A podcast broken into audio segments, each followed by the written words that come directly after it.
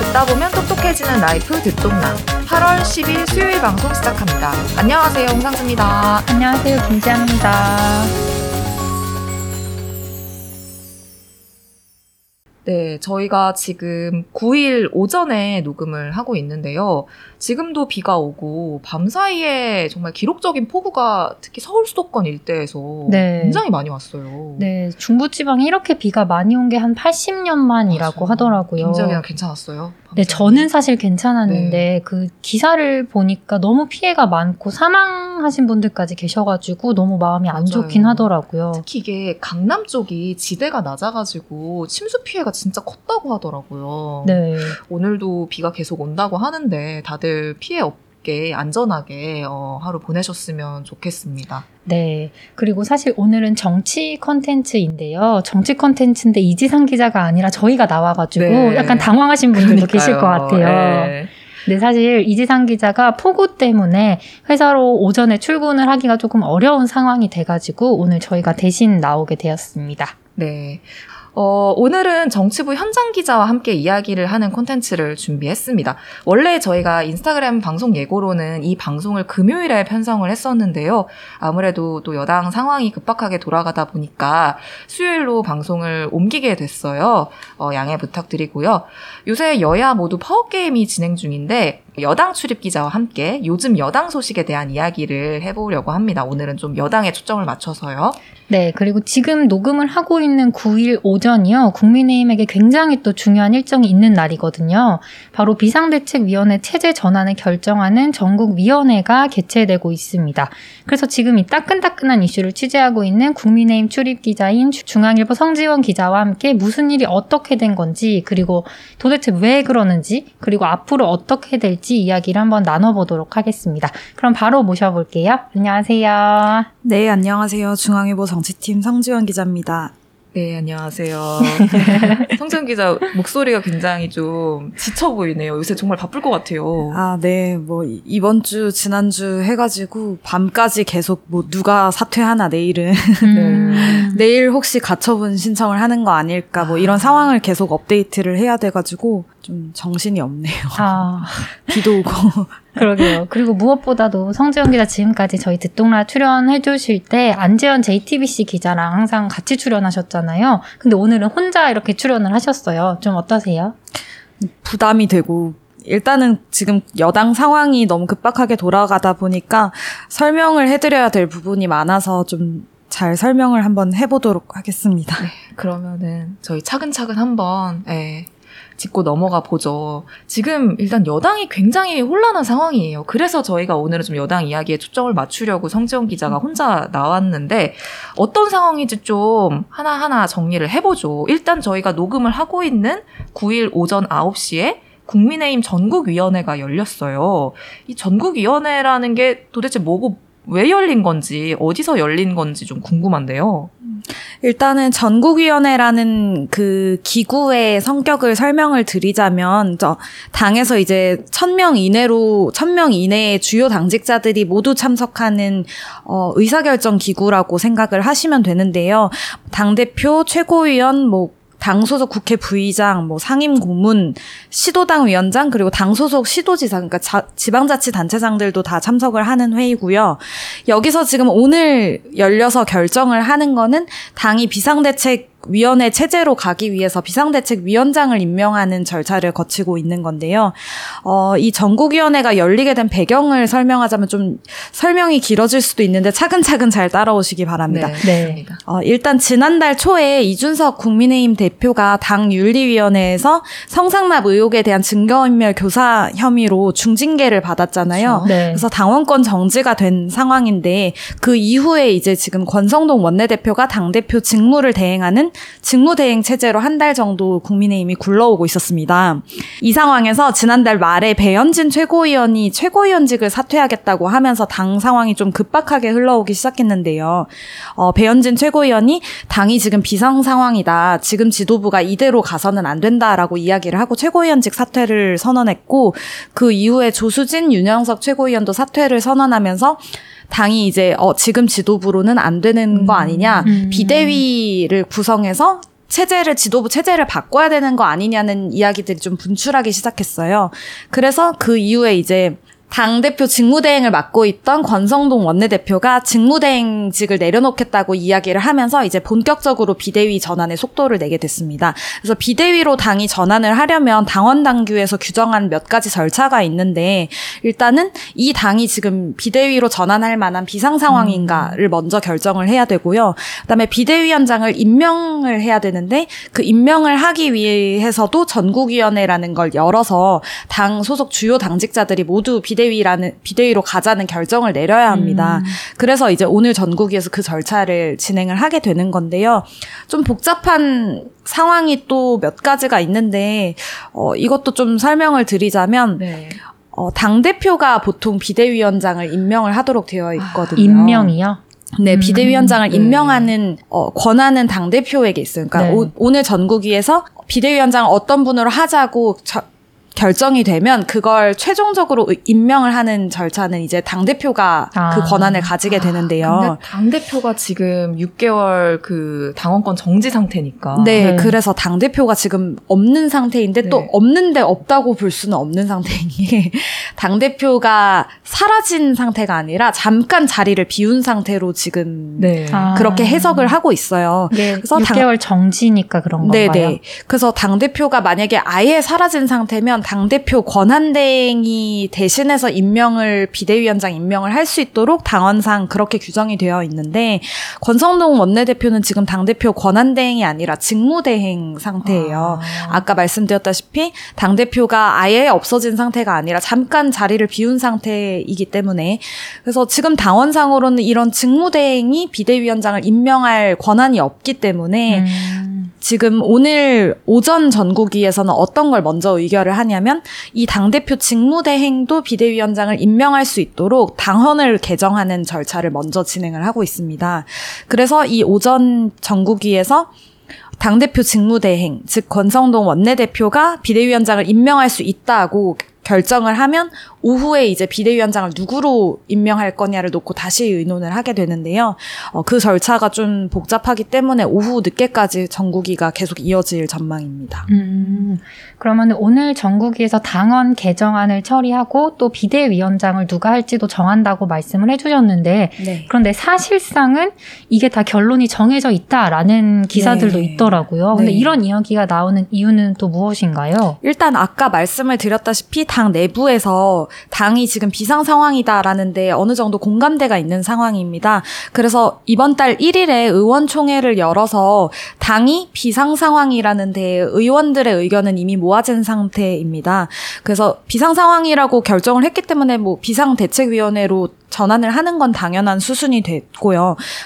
그래서 당내에서 좀 비대위로 가면 안 된다는 의견들도 초반에는 있었는데, 지금은 지도부가 일단 최고위원들이 연달아 사퇴를 한 상황이고, 당대표 직무대행도 직무대행에서 사퇴하겠다고 선언한 마당에 비대위로 가지 않고는 사실 지도부 구성원 자체가 거의 없는 상태이기 때문에 비대위 전환 자체는 지금 사실 저희가 지금이 어떤 상황인지만 짚어봤는데도 벌써 정신이 조금 혼미해지긴 하거든요.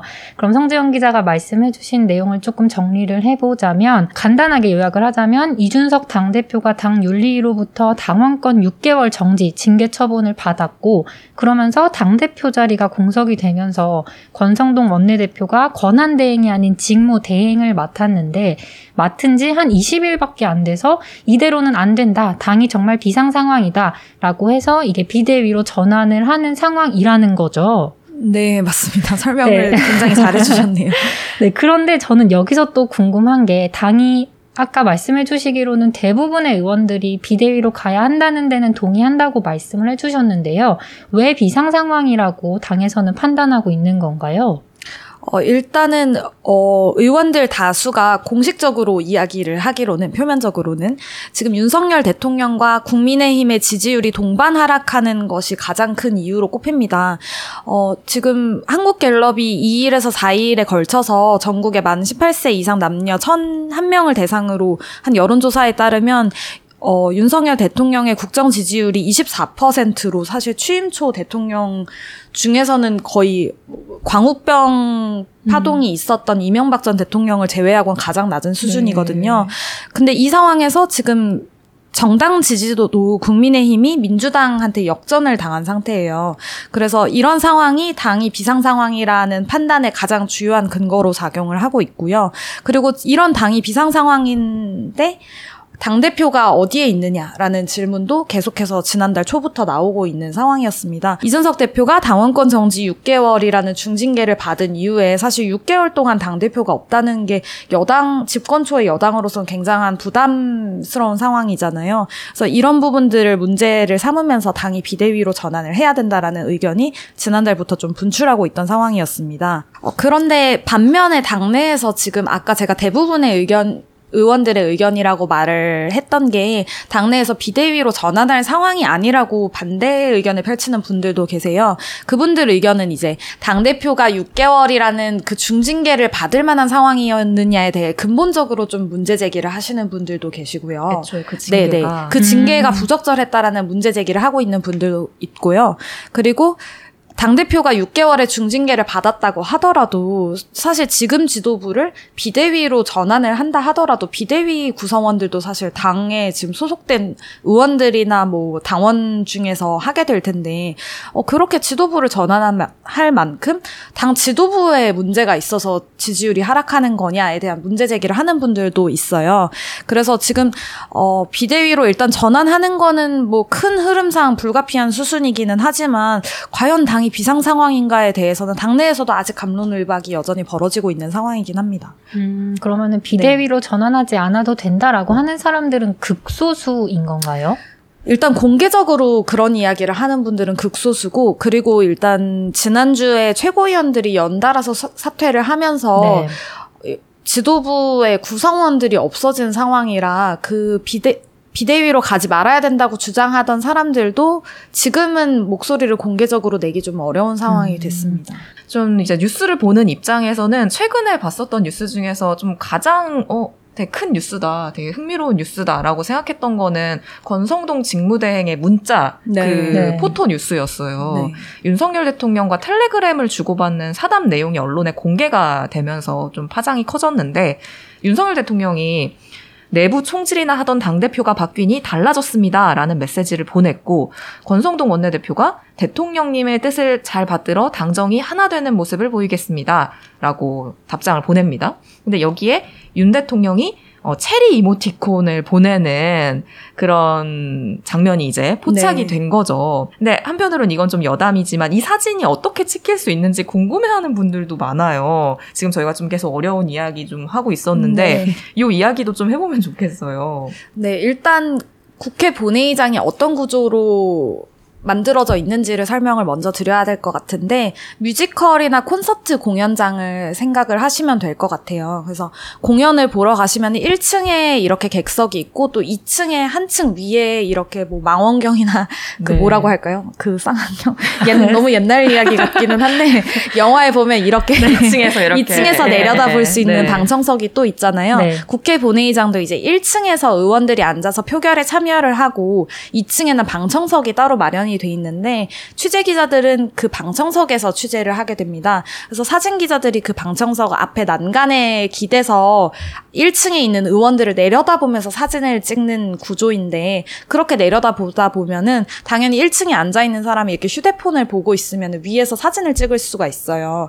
그래서 그걸 방지하기 위해서 사실 의원들도 보안 필름을 휴대폰에 붙인다든지 뭐 이런 걸 되게 조심을 하는데 권성동 원내대표가 하필 폴더식 그 접이식 휴대폰을 쓰고 있어요. 플립이더라고요. 네, 그래서 보안 필름을 붙이기가 어려웠다라는 게 이제 원내대표실의 해명인데. 플립용 보안 필름은 아직 없나요? 있는 걸로 알고 있는데 그게 붙이기가 이렇게 두 개를 나눠서 붙여야 되기 때문에 좀 복잡하다. 그래서 그걸 아직 붙이지 않은 상태에서 그 문자가 사진에 찍히게 된 거죠. 아니 근데 저는 사실은 대통령과의 텔레그램 메시지를 위에서 사진 기자가 얼마든지 찍을 수 있는 배경인데 이렇게 공공연하게 이렇게 하고 있었다라는 것도 좀, 아, 너무 조심성이 없는 거 아닌가라는 생각도 들었는데, 한편에서는 일부러 봤다는 이야기도 있더라고요. 네, 그래서 지금 그 두 가지도 당내에서 네. 관측이 엇갈리고 있는 지점인데, 일단은 권성동 원내대표가 윤석열 대통령과 주고받은 문자 메시지를 보면은, 오전에 11시 한 50분쯤에 윤 대통령이 내부 총질이나 하던 당대표라는 문자를 먼저 보냈고, 네. 사실 권성동 원내대표가 이 문자를 열어서 확인한 시간이 오후 5시가 넘어서였거든요. 그래서 권성동 원내대표가 앞에 윤석열 대통령이 어떤 문자를 보낸지 까먹고 휴대폰을 열어서 문자를 보내려고 했을 거다라는 이야기가 제일 지금으로선 다수설이고요. 근데 아까 말씀하셨다시피 일부러 공개했을 거다라고 이야기를 하시는 분들은 어떤 이유를 대시냐면 이제 권성동 원내대표가 당시에 당대표 직무대행으로서 뭐 직무를 잘 수행하고 있느냐에 대해서 그 이른바 윤핵관 내부에서도 좀 권력 다툼이랄까요? 의견들이 좀 갈리고 있는 상태였어요. 그래서 권성동 원내대표가 본인한테 대통령이 힘을 실어주고 있다라는 그 메시지를 일부러 공개함으로써 자기한테 이제 좀 의원들이 힘을 실어줄 수 있도록 이런 상황을 만든 거 아니겠느냐 이런 이야기를 하시는 분들도 있는데 대통령이 나한테 이런 텔레그램 메시지까지 네. 따로 보낸다. 우리 약간 요 정도로 내가 이 정도 사이다. 내가 핵심 관계자다. 이런 거를 좀 드러내기 위해서 일부러 그랬다. 휴대폰을 통해서 사담 내용이 공개된 다음에 사실은 대통령이 여당 당무에 직접 개입한 게 아니냐라는 논란도 있고 지적도 나왔어요. 실제로 민주당 우상호 비대위원장은 집권 여당 비대위원장은 대통령 임명직이냐는 얘기까지 나온다.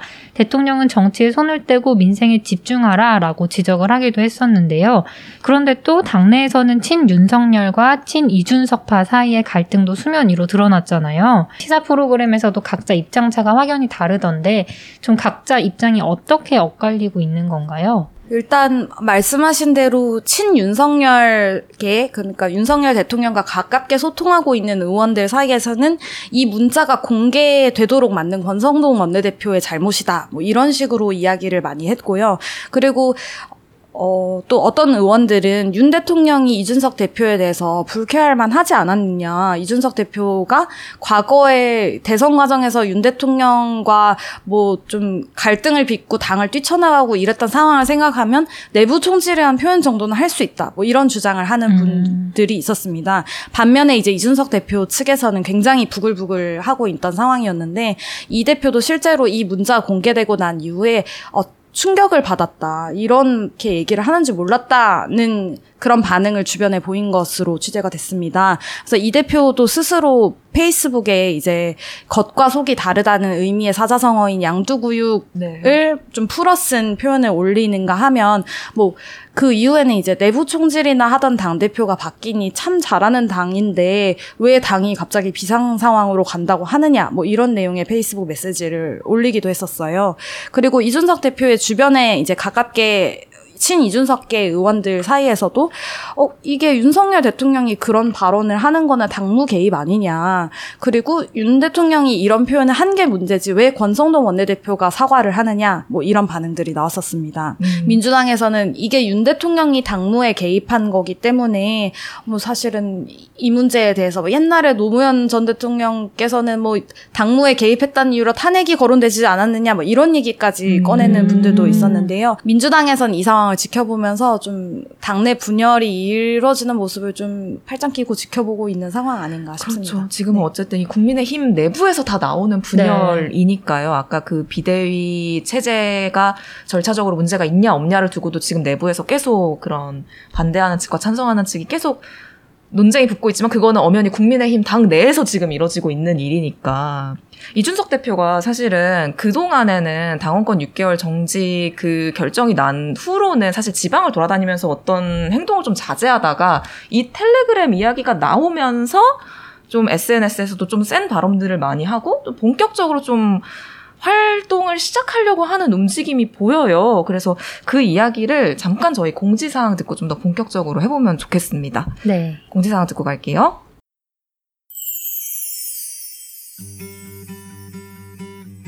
여러분의 좋아요, 구독이 저희에게 큰 힘이 됩니다. 광고 관련 문의는 공식 이메일인 스마터@중앙.co.kr로 보내주시면 확인하겠습니다.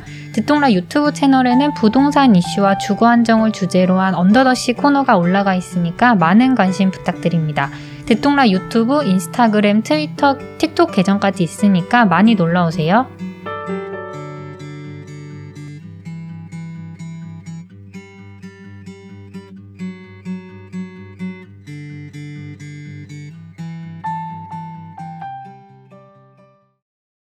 지금 여러분은 듣똑나 진행자 홍상지, 김지아 기자, 그리고 중앙일보 정치부 성지원 기자와 함께하고 계십니다. 공지사항 전에도 말씀드렸지만 이준석 대표 측이 현재 강하게 반발하는 상황입니다. 오늘 전국위 안건도 의결되면서 사실상 이준석 대표가 당원권 정지가 끝나는 내년 1월에 당대표로 복귀할 가능성은 없어진 거나 마찬가지잖아요. 성지원 기자가 이야기했듯이.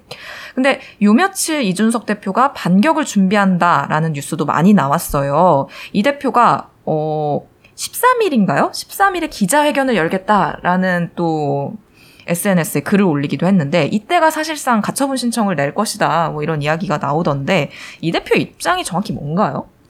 지금 아까도 제가 말씀을 드렸지만 이준석 대표가 그동안에는 직접 윤석열 대통령을 거론하면서 뭐 비판 메시지를 내지는 않았었거든요. 뭐 윤핵관이라고 불리는 의원들과 설전을 벌였지 윤 대통령을 직접 거론한 적은 없었는데, 이제 윤 대통령의 그 문자 메시지가 공개가 되면서 사실 대통령이 이준석 대표에 대해 어떻게 생각하는지가 공개가 된 거잖아요. 그래서 사실 이준석 대표도 윤 대통령의 입장이 저 정도로 강경하면 본인이 당원권 정지 6개월이 끝나더라도 당에 돌아와서 주도권을 잡거나 혹은 뭐 당대표로 복귀할 가능성은 사실 희박하다고 판단을 했습니다. 그래서 이 대표는 지금 13일에 기자회견을 예고를 했고, 그 이전에 법원에 그 비대위 전환 결정에 대한 효력정지 가처분 신청을 하겠다고 기자들에게 문자 메시지를 통해 공개를 했는데요. 효력정지 가처분 신청을 하게 되면 법원에서 당이 비상상황 인게 맞느냐, 그리고 비대위 체제로 전환되는 게 맞느냐, 당대표는 물러나야 되는 게 맞느냐를 법원에서 판단을 하게 됩니다. 그래서 이 대표는 이제 법적 공방으로 이 사건을 끌고 가서 여기서 내가 문제가 없고 당대표로 다시 복귀할 수 있다라는 판단을 받아보려고 하고 있는데요. 사실은 이 가처분 신청을 놓고도 당내에서 말리는 분들이 굉장히 많이 있어요. 이 대표와 가까운 사람들 사이에서도 당 상황을 가지고 법적 공방으로 가게 되면 이게 너무 여당인데, 집권초 여당인데 너무 내부 분열하는 모습을 보여주는 거 아니냐, 이런 비판들도 있기는 한데요. 사실 이 대표로선 지금 이 가처분 신청이 아니고 다른 카드를 써서 당에 돌아올 가능성은 없다고 보여지기 때문에 좀 다소 극단적인 방향이란 비판도 있지만 가처분 신청을 철회하지는 않겠다고 입장을 주변에 밝히고 있는 상태라고 합니다. 그런데 또 이준석 대표가 창당을 하겠다, 자기만의 당을 만들겠다라는 이야기도 나오고는 있더라고요. 네, 지금 사실 그 이야기를 먼저 군부를 뗀 건 민주당 의원들인데요. 민주당에서는 이제 국민의힘이 윤핵관들의 정당과 이준석 대표의 정당으로 두 개로 쪼개지는 거 아니냐, 이렇게 관측을 하는 사람들이 많이 있어요.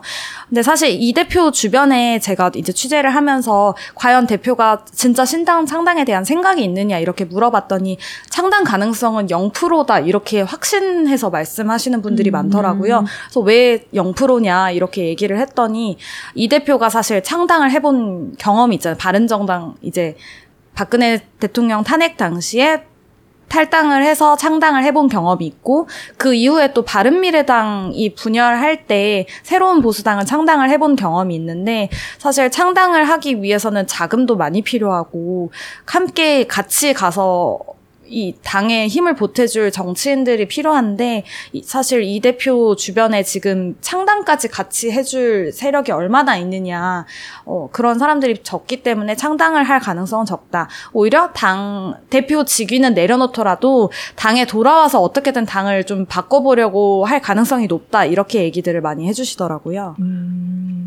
근데 이준석 대표가 사실은 당원권 그 정지 결정이 난 후로 그동안 계속 지방을 돌아다니는 행보를 보였었잖아요. 네. 주로 입장도 그냥 SNS를 통해서만 알리고 어떤 공식 일정을 따로 잡지 않았었던 것 같은데, 그런 행보를 보였던 거는 사실 어떤 좀 의도가 있었다고 보여지는 건가요?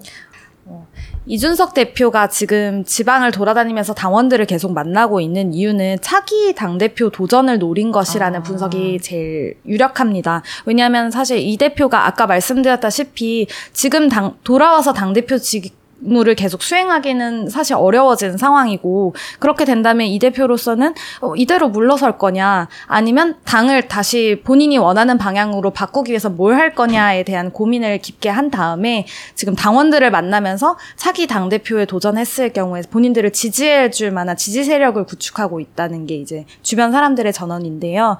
전당대회를 해서 당대표로 선출이 되려면 당원 투표 70%, 그 다음에 일반 여론조사 30% 해서 합산 100%로 당대표가 선출이 되게 되는데, 당원 비중이 크기 때문에 당원들 사이에서 이제 지지층을 확실하게 구축을 해놓는다면 이준석 대표도 사실 차기 당대표로서 가능성이 없지 않거든요. 여론조사에서. 복귀하진 않더라도 전당대회로서 복귀하겠다. 이런 것들이 좀 포석이 깔려있는 행보였군요. 그래서 사실 뭐 당대표로 돌아올 수 있을지 없을지가 불투명한 상황에서는 차기 당대표에 도전했을 때 본인에게 자산이 될 수 있는 것을 좀 구축을 해놓는 게 필요한데, 그러기 위해서 이제 전국을 돌면서 지역의 청년 당원들, 자신을 지지하는 당원들을 많이 만나면서 다음 당대표에 나왔을 때 이제 본인의 그 세력을 구축하는 작업을 했다고 볼 수 있습니다.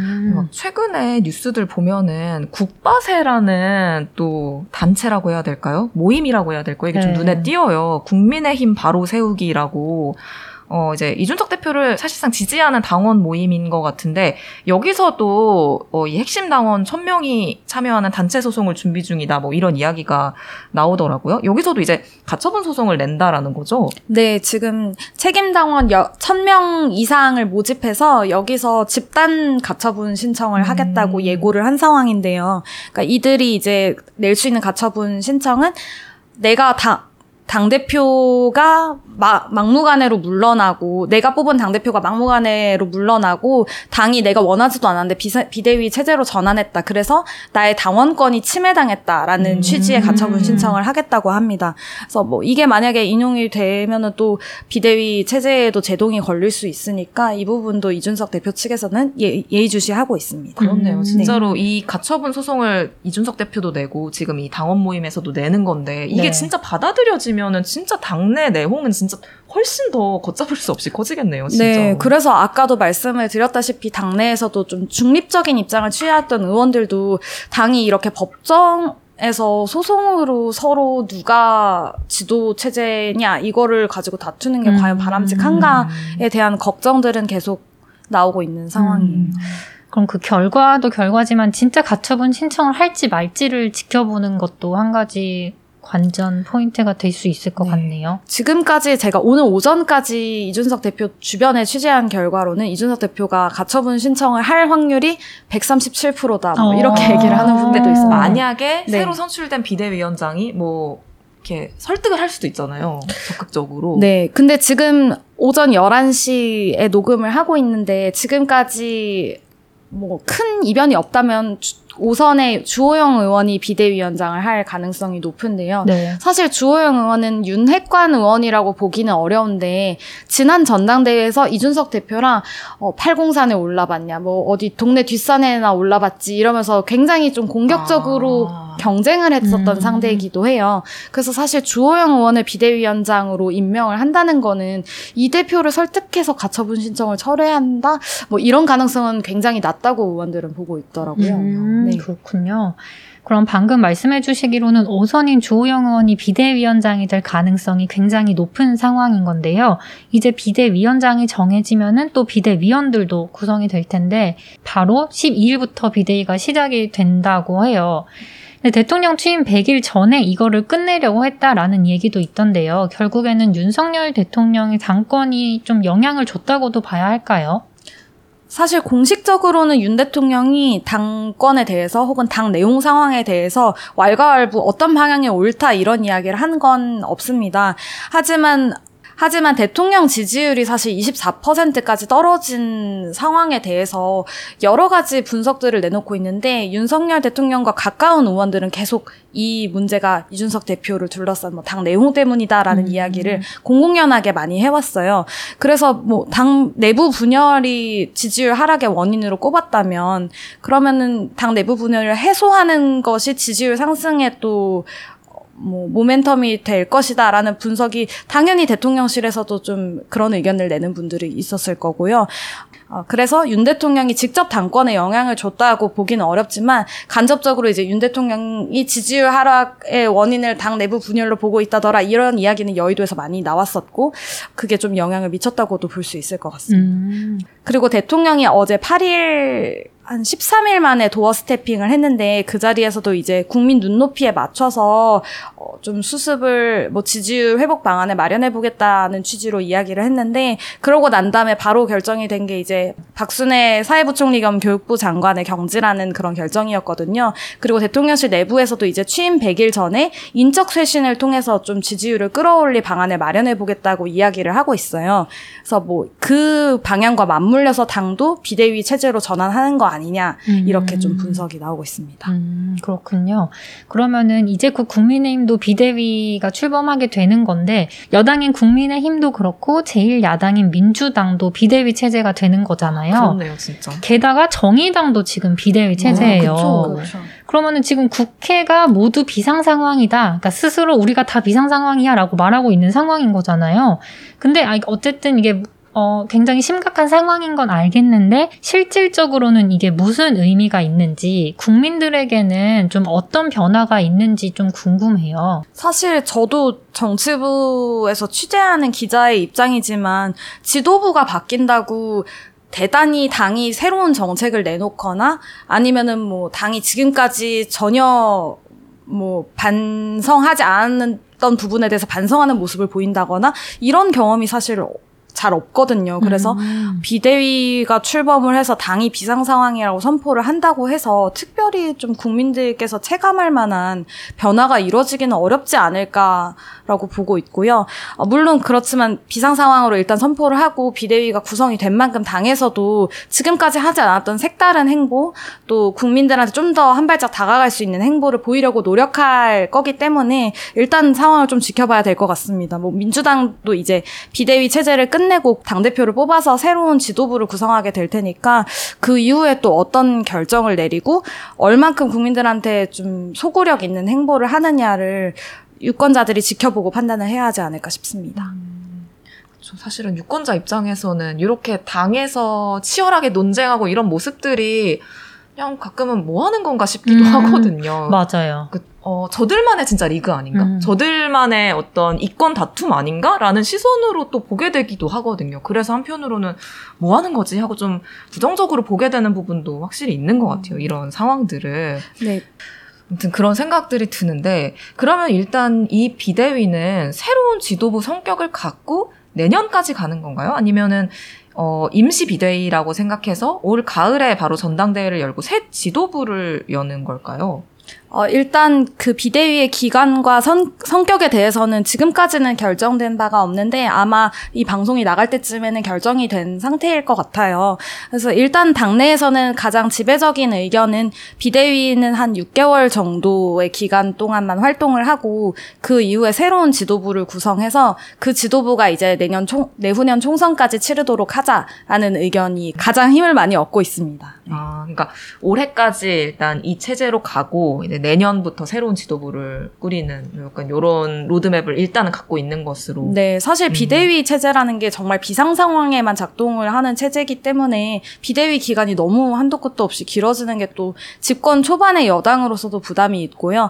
비대위원장이 사실은 당원들의 전부 투표를 얻어가지고 결정이 된 건 아니다 보니까 좀 지도부로서의 정당성도 없지 않느냐라는 지적이 있어서 6개월 정도의 기간이 가장 바람직하다는 의견이 많습니다. 근데 아까 저랑 김지아 기자도 얘기했지만 이게 사실 바깥에서 봤을 때는 정말 그들만의 뭔가 이권 다툼 아닌가? 자기들끼리 뭔가 누가 더 뭔가 이득을 취하고 네. 안 취하고 약간 이런 문제가 아닐까라는 이야기를 저랑 김지아 기자가 했었는데, 이게 사실은 뭐 일각에서는 다 공천권과 연결이 돼 있는 거다라는 지적도 있던데요. 네, 사실 국회의원들이 가장 민감해하고 가장 그 목표로 삼고 달려가는 게 총선이거든요. 네. 그러니까 일단 기본적으로 총선에서 내가 당선되느냐 안 되느냐, 그리고 내가 당선되기 위해서는 출마를 해야 되는데 공천을 당해서 받을 수 있느냐 없느냐, 이걸 목표로 의원들이 4년을 주기로 굉장히 열심히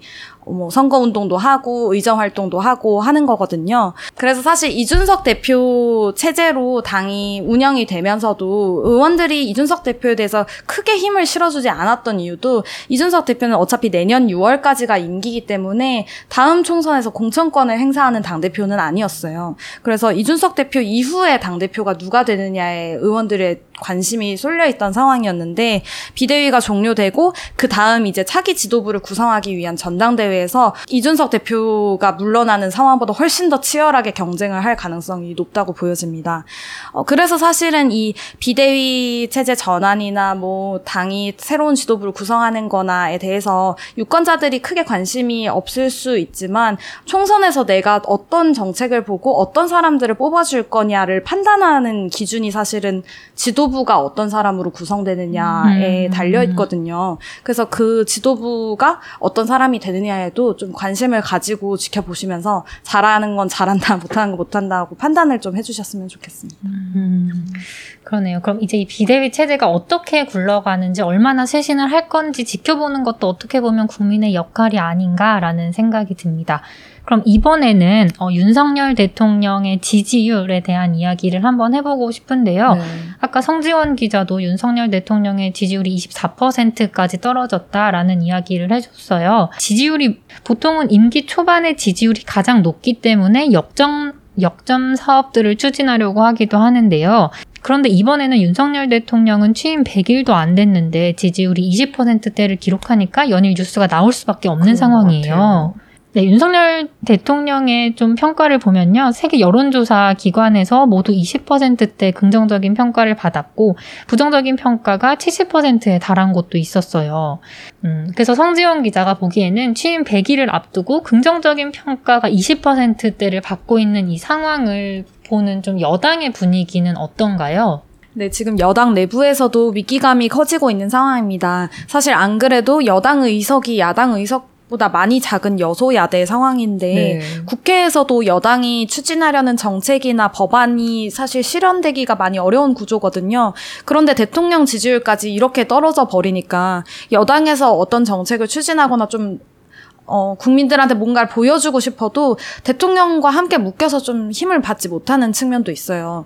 그리고 지금 총선이 또 2년 남짓 남은 상황이긴 한데, 뭐 좀 어떻게 보면 기간이 많이 남았다고 볼 수도 있지만, 대통령 지지율이 집권 초반부터 이렇게 많이 떨어져 버리면 총선에서 여당이 또 국민들한테 우리 지지해주세요 라고 할 만한 명분이 없어지는 거거든요. 대통령에 대한 또 심판의 성격이 있기 때문에. 네. 그래서 여당에서도 이 여론조사 결과를 굉장히 심각하게 들여다보고 있는 상황입니다. 그런데 이제 이 책임 소재를 놓고서는 의견이 또 갈리고 있는 상황이에요. 그래서 친윤계, 그러니까 윤석열 대통령과 가까운 의원들은 이 대통령 지지율 하락의 원인이 뭐냐고 물어보면은 제일 먼저 꼽는 게 당 내부 혼란이라고 합니다. 서로 이제 자기 탓을 하고, 네, 책임을 이제 서로 돌리고 있는 건데, 그러니까 왜 대통령 지지율이 떨어지는데, 대통령 지지율인데 왜 이게 당내 혼란 때문이에요? 라고 물어보면, 네. 당에서 이제 국정 운영을 뒷받침을 해줘야 되는데 그걸 하나도 하지 못하고, 당에서 뭐 정책 얘기를 하는 게 아니라 당대표와 뭐 다른 의원들이 싸우고 있으니까 당연히 지지율이 떨어지지, 뭐 이렇게들 말씀을 하시더라고요. 그리고 오늘 오전 같은 경우에 윤핵관 중에 한 명으로 꼽히는 이철규 의원이 라디오 인터뷰에서 뭐라고 이야기를 했냐면, 대통령 지지율 하락의 원인은 기본적으로 당내 분란이고, 두 번째로는 적폐청산이 좀 미흡하다. 그러니까 적폐청산을 집권 초에 해야 되는데 이게 좀 미흡하다. 세 번째로는 여론조사 기관의 성향이 좀 문제가 있다. 뭐 이런 취지로 발언을 해서 그것도 또 논란이 되고 있더라고요.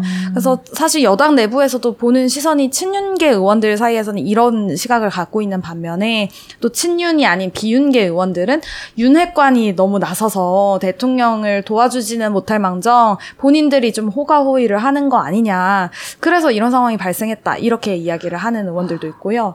그리고 사실은 좀 근본적인 원인을 꼽자면 대통령 직무를 잘 수행하고 있지 못하니까 네. 지지율이 떨어지는 건데, 정책들을 좀 졸속으로 추진을 한다든지, 뭐 또 대통령이 좀 발언을 너무 강성 발언을 해서 국민들이 실망하고 불안하게 만든다든지, 이런 원인들이 있는데 이런 문제를 지적하는 의원들도 있습니다.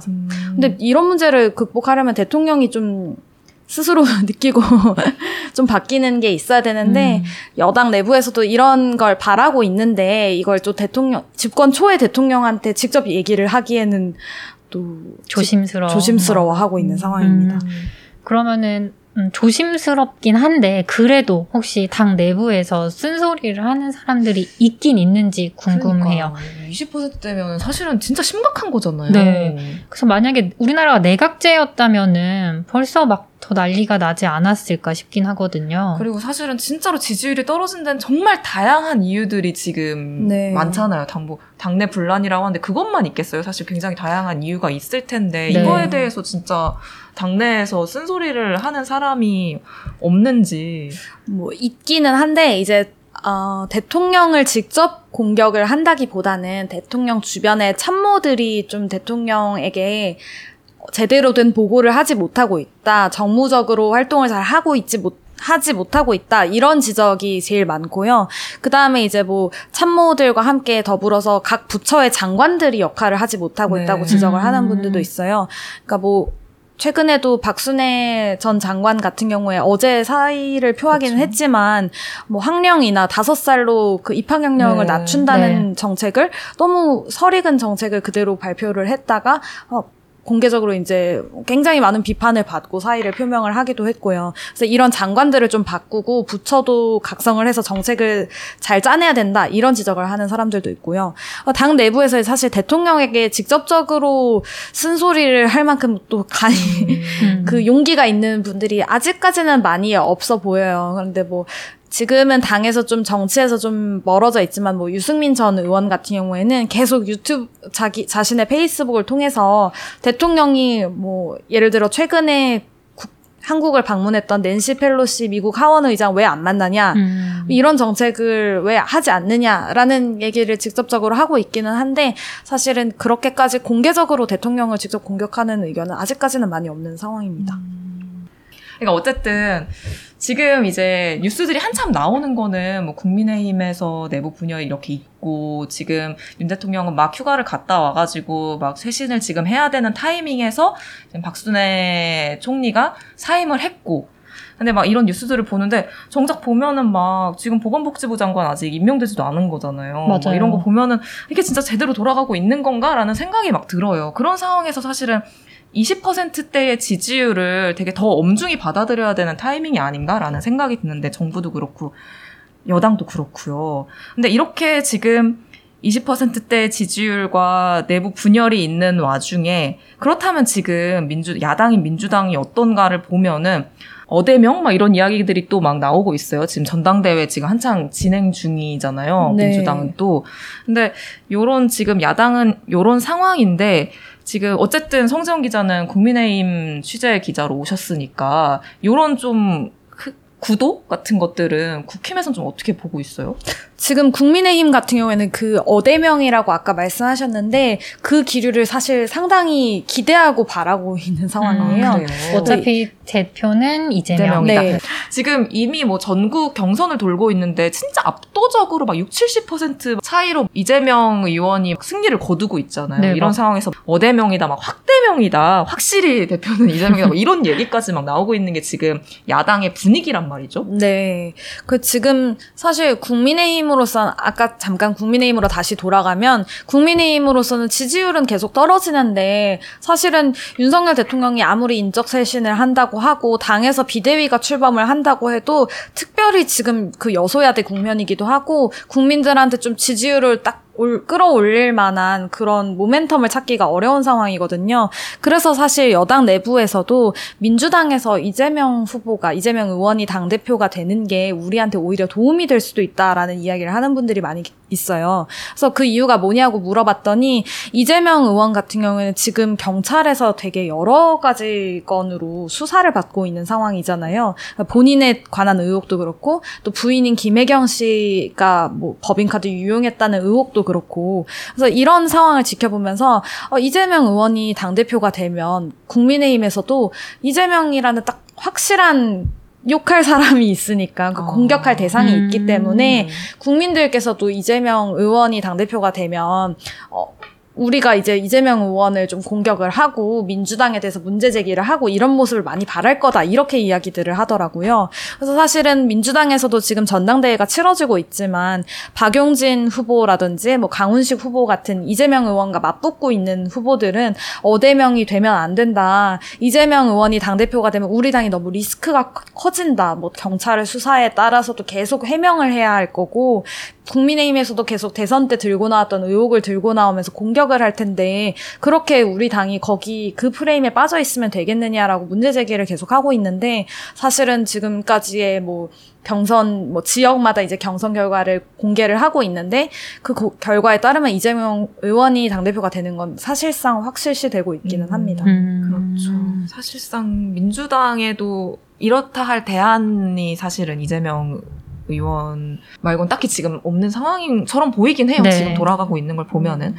근데 어쨌든 오늘은 우리가 이제 국민의힘 이야기를 좀 집중적으로 하기로 했으니까 지금 이야기를 쭉 해봤는데, 한편으로는 좀 국민의힘 상황이 정말 좀 안타깝긴 하네요. 이 상황에서도 결국에는 민주당 상황을 보면서 저렇게 흘러갔으면 좋겠다, 저러면 우리 당한테 유리하겠지, 이런 생각을 하고 있다라는 게 한편으로는 좀 되게 안타깝기도 하고, 오늘 이렇게 바쁜데 또 국민의힘 상황 전해주셔가지고 감사하고요.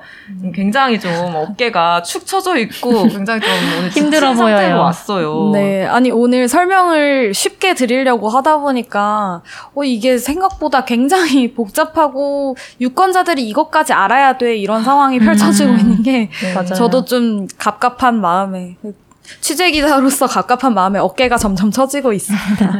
네. 네. 저희가 일단 오늘 방송은 여기까지 하고, 오늘은 이제 국힘에 대한 이야기를 주로 드렸으니까 추후에 뭐 민주당 상황이나 다른 야당 상황에 대해서도 전해드릴 일이 있으면은 뭐 야당 출입 기자를 불러가지고 이야기를 들을 수 있도록 하겠고요. 네. 그러면 저희 오늘 방송 여기서 마무리할까요? 네.